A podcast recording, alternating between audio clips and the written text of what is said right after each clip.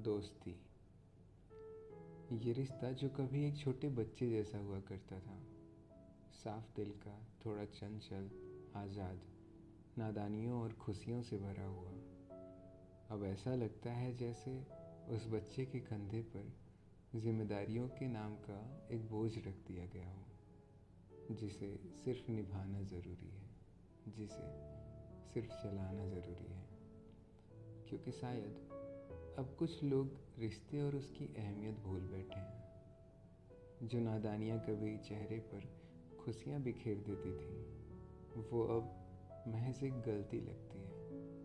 और खुशियाँ लोगों के झूठे आत्मसम्मान के बोझ तले कहीं दब के रह गई हैं। ये रिश्ता जो कभी एक तितली सा हुआ करता था, एक तितली जो हमारी सोच से खिले खूबसूरत फूलों की खुशबू बिखेरती थी। पर अब उसका एक पंख किसी के जिद की जंजीरों ने जकड़ रखा है तो दूसरा पंख किसी की मजबूरियों के हवाले ने। मैंने किसी छोटे कंधे पर जिम्मेदारियों के बोझ तले बचपन को मरते हुए देखा है। किसी के जिद और मजबूरियों में जकड़े हुए कई तितलियों को दम तोड़ते हुए देखा है। अब डर लगता है, ऐसे रिश्तों से जो अपने झूठे आत्मसम्मान को अहमियत देते हैं। क्योंकि हमारी सोच से खिले फूल कितने ही खूबसूरत क्यों ना हो।